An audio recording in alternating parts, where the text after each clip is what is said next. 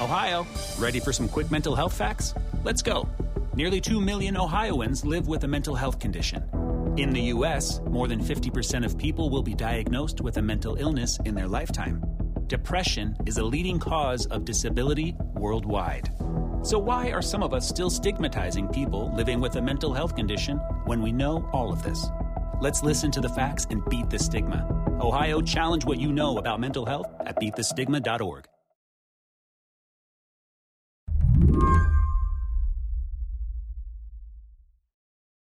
For a congressional reporter like Liz Goodwin, today's a weird day. It's the day most of the people she reports on are going to find out if they still have jobs. It's the day she's going to find out whether next year, instead of covering the January 6th committee, she'll be covering an investigation into Hunter Biden. And it is also the culmination of a bitter campaign season. Election day, in some ways, feels like a relief as someone who covers politics because it just feels like each campaign cycle is getting longer and longer, and um, the atmosphere around them is more and more toxic. Liz has been thinking about this toxic environment a lot lately, and not just because it's her workplace. Through the summer, she has reported on attack after attack on the politicians she relies on as sources. In July, a man assaulted New York gubernatorial candidate and Congressman Lee Zeldin. Zeldin's campaign says a man climbed on stage and attempted to stab him. That same month, a different man was arrested in front of Representative Pramila Jayapal's house he'd threatened to kill the leader of the Progressive Caucus. It was late Saturday night when neighbors of U.S. Representative Pramila Jayapal started calling 911. They were witnessing a man screaming outside her West Seattle home. Then, of course, there was the attack just the other week when an intruder broke into Nancy Pelosi's home and hit her husband over the head with a hammer. Speaker of the House Nancy Pelosi's husband, Paul Pelosi, hospitalized after a violent attack with a hammer in the San Francisco home he shares with the Speaker.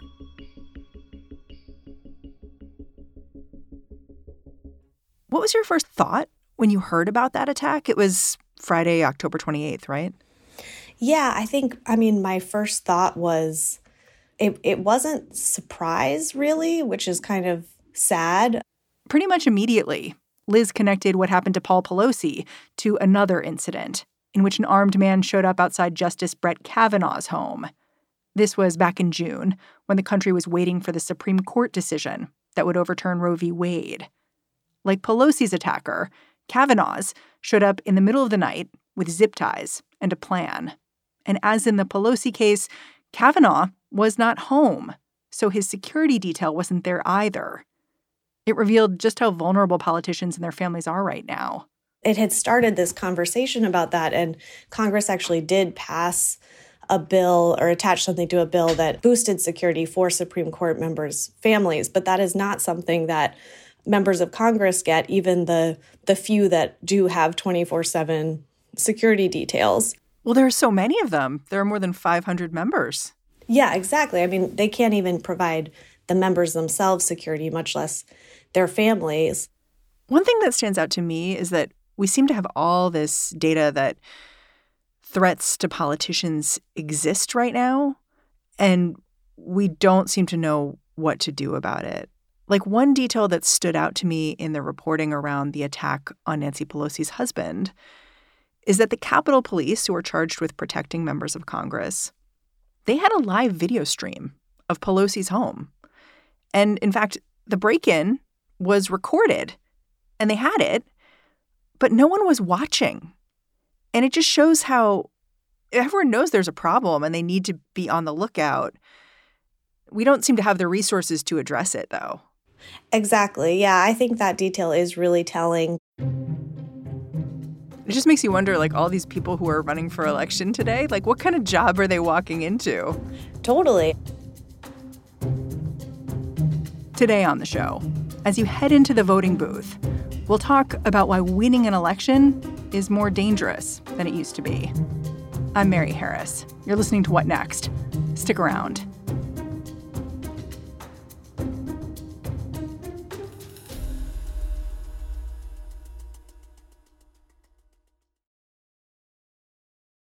This episode is brought to you by Discover. When it comes to your finances, Discover wants you to know they are the credit card that is always there for you. With 24 7 US based live customer service, everyone has the option to talk to a real person anytime, day or night. Yep, that means no more waiting for quote normal business hours just to get a hold of someone.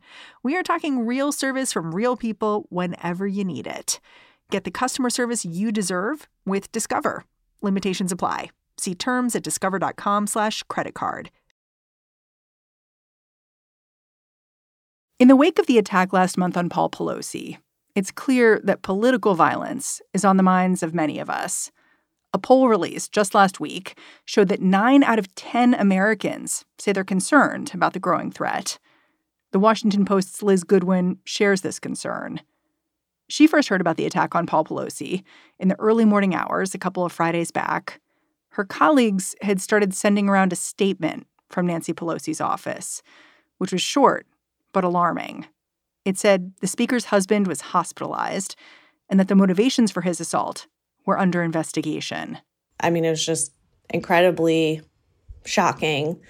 And then it was, you know, a matter of trying to figure out where is she? Uh, what is his condition exactly? And, you know, how did this happen? There's just a, a million questions that immediately flowed from the first statement. Can you tell me about the reaction among members of Congress? Because these are folks who know that their job can be dangerous and in some way may have been primed for news like this. But I imagine if you've been through January 6th as a congressperson and, and then you see this attack, it just must be another thing that's making you more upset. Yeah, for sure. I mean, there's uh, Democratic members who kind of lived through January 6th and found they were having trouble getting over it. They were really still reliving a lot of the violence. And so they sort of formed a group text, basically a support group chat afterwards.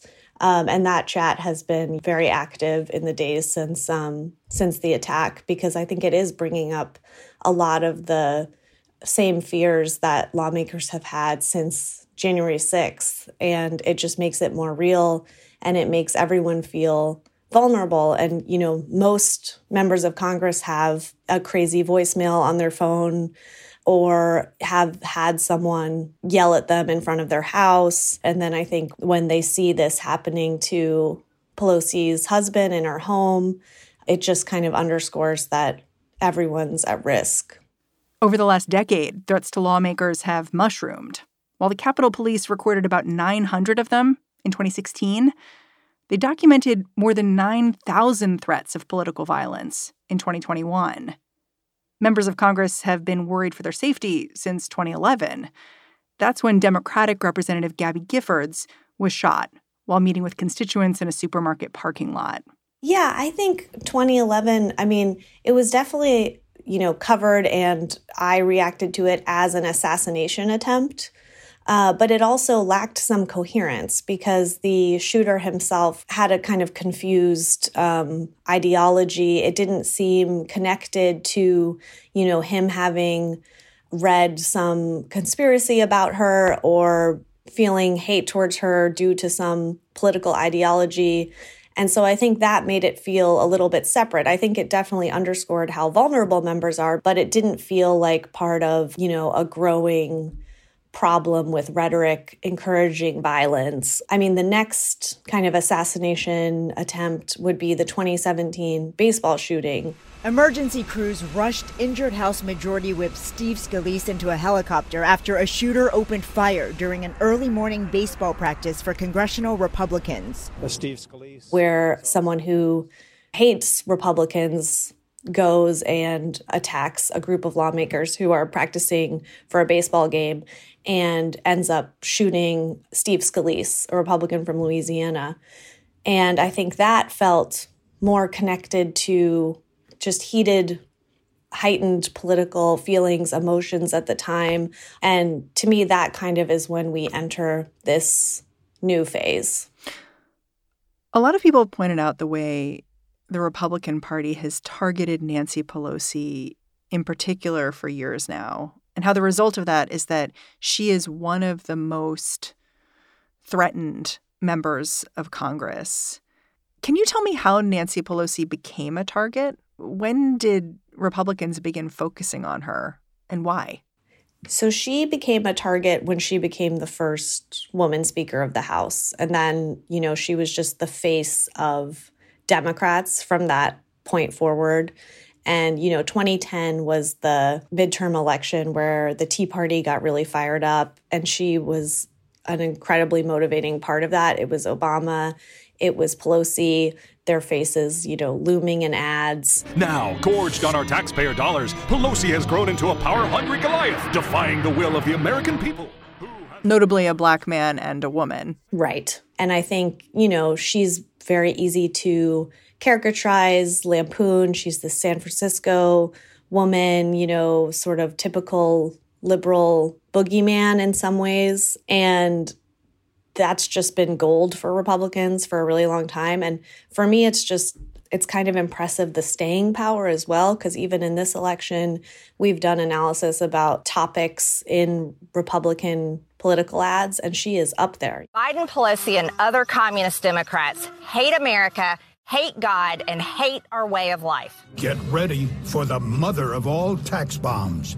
Pelosi and the president have declared war on working Americans. And I think, you know, the U.S. Capitol Police basically say the threats against her are just in a league of their own. So she's just someone who's attracted so much vitriol on the right consistently. And then, you know, as the atmosphere in general got more toxic. Um, the threats against her got more serious and uh, more voluminous. And Republicans have run ads that mocked her, dehumanized her. One Republican actually wrote an op ed for the Washington Post basically saying, Sorry, I ran a campaign that was encouraging folks to fire Pelosi and it had fire around her. And it was just, it was too, the rhetoric was too hot, essentially. Are you hearing any Republicans in power talking seriously about moderating their rhetoric at all?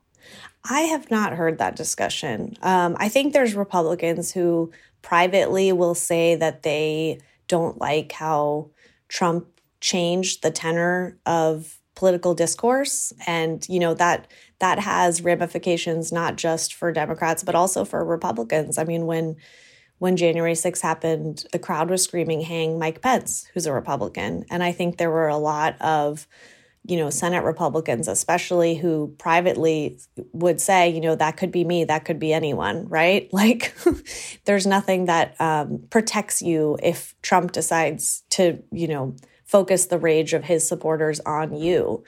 But I'm not seeing that translate into, you know, widespread condemnation of that or, you know, I've seen some general calls to tone down the political rhetoric, but nothing sort of like soul searching level. No.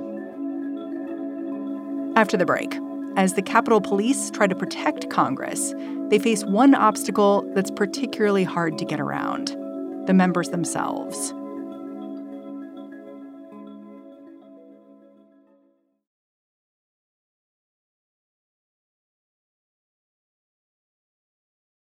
The way security works for members of Congress has been changing in the last few years, but very slowly.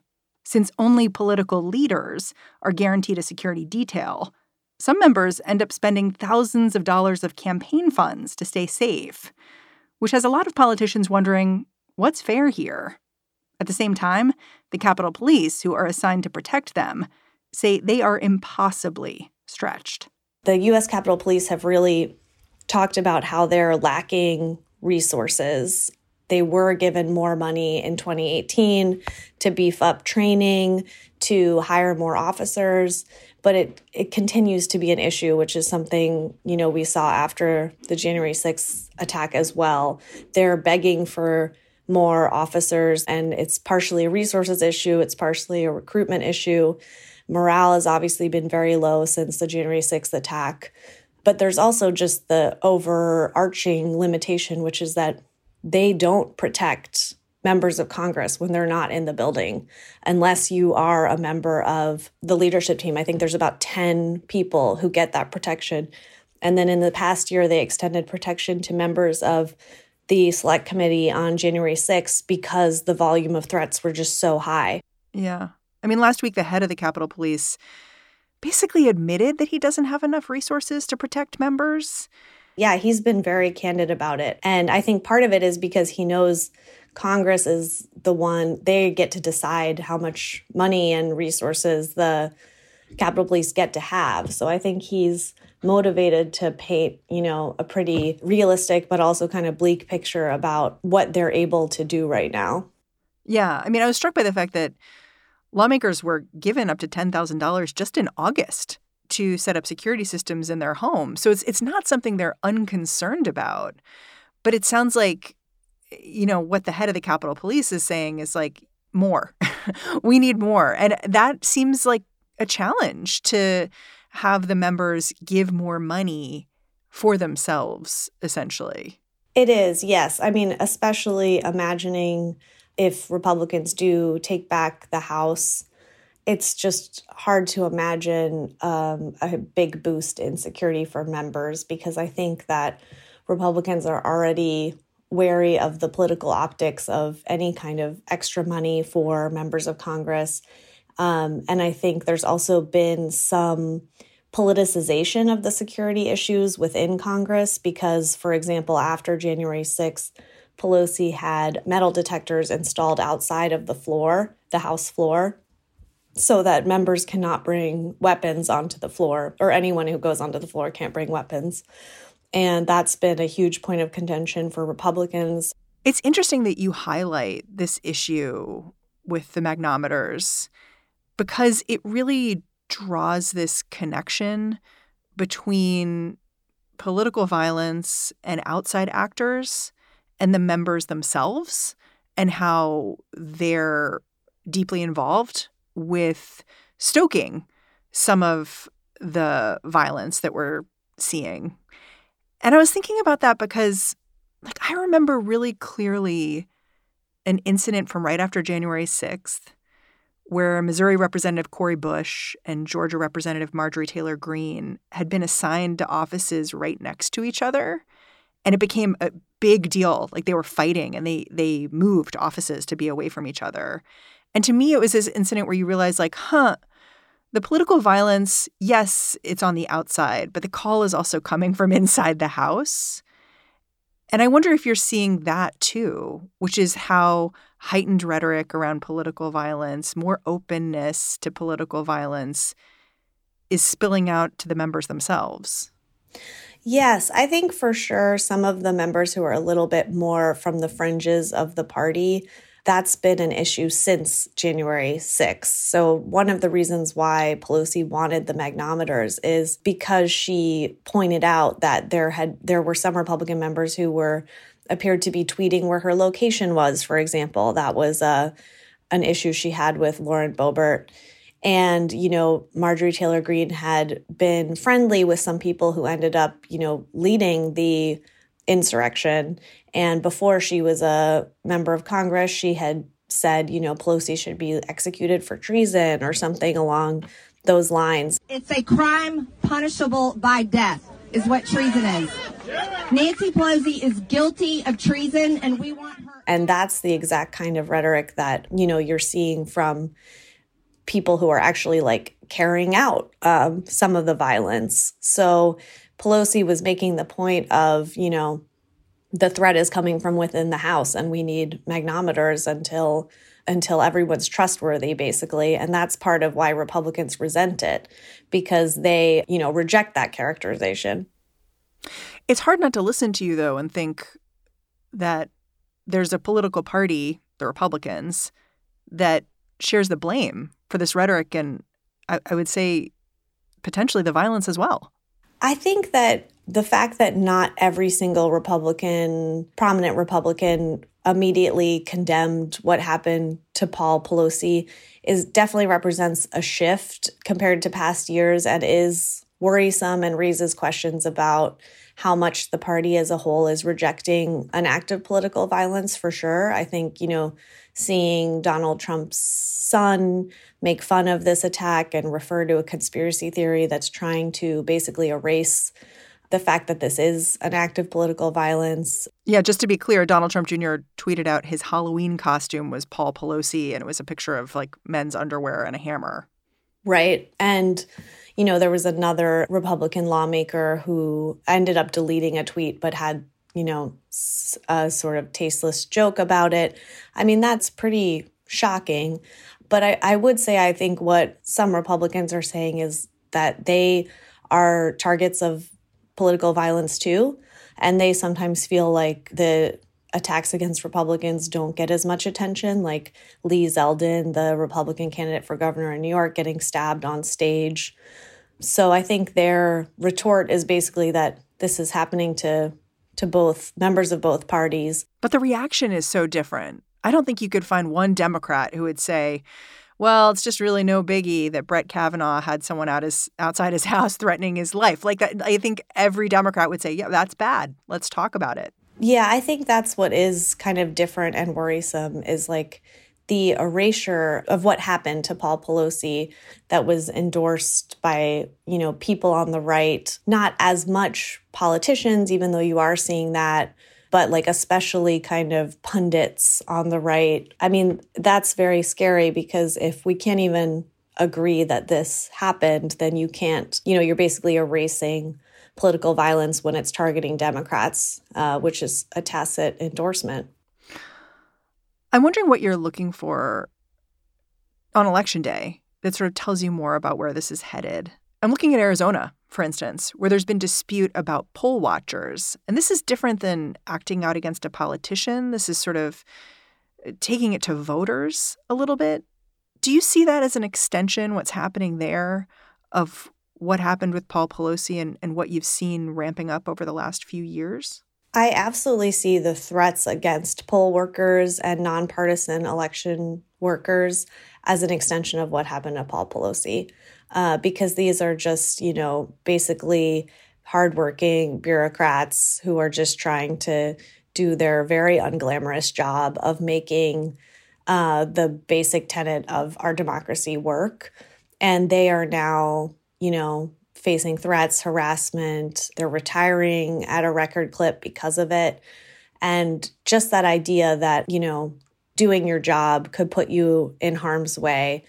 And the fact that there's people are so angry and so convinced of lies about the 2020 election that they're taking it out on just regular people. That's very similar to David DePape, uh, you know, allegedly um, being very mad about 2020 and a bunch of other conspiracy theories and wanting to break Nancy Pelosi's kneecaps over it. It's just this toxic mix of powerful motivating lies that have convinced a lot of extreme people on the fringes of society.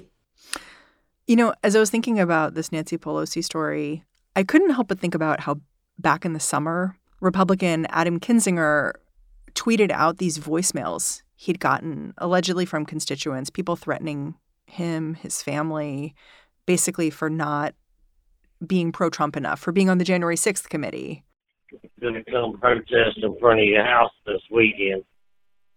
We know who your family is, and we're going to get you.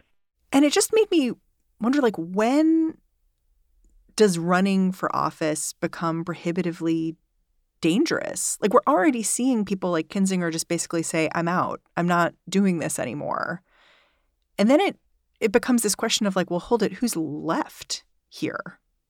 Are members asking themselves that question? I think so. Yeah, I think that is a question you're hearing more and more, especially on the Democratic side. Though obviously, you know, Kinzinger is Republican. But yeah, I think the question of is it worth it? You know, if 30% of the country thinks that my party stole an election or that Democrats are part of this like QAnon pedophile conspiracy theory, is it worth it? Is it even possible to win people over or convince people that you're trying to represent them when such powerful lies have convinced so many of them? Yeah. Liz Goodwin, I'm really grateful for your time and for your insight. Thanks for coming on the show. Yeah, thanks for having me. Liz Goodwin covers Congress at The Washington Post. And that's our show. If you're a fan of what we're doing here at What Next, the best way to support us is to join Slate Plus. It's really easy. Just go on over to slate.com slash whatnextplus and sign up. You can do it right now. What Next is produced by Elena Schwartz, Carmel Delshad, and Madeline Ducharme. We are getting a ton of support right now from Anna Phillips, Jared Downing, Victoria Dominguez, and Colton Salas. We are led by Alicia Montgomery and Joanne Levine. And I'm Mary Harris. I'll be back in this feed bright and early tomorrow. Catch you then.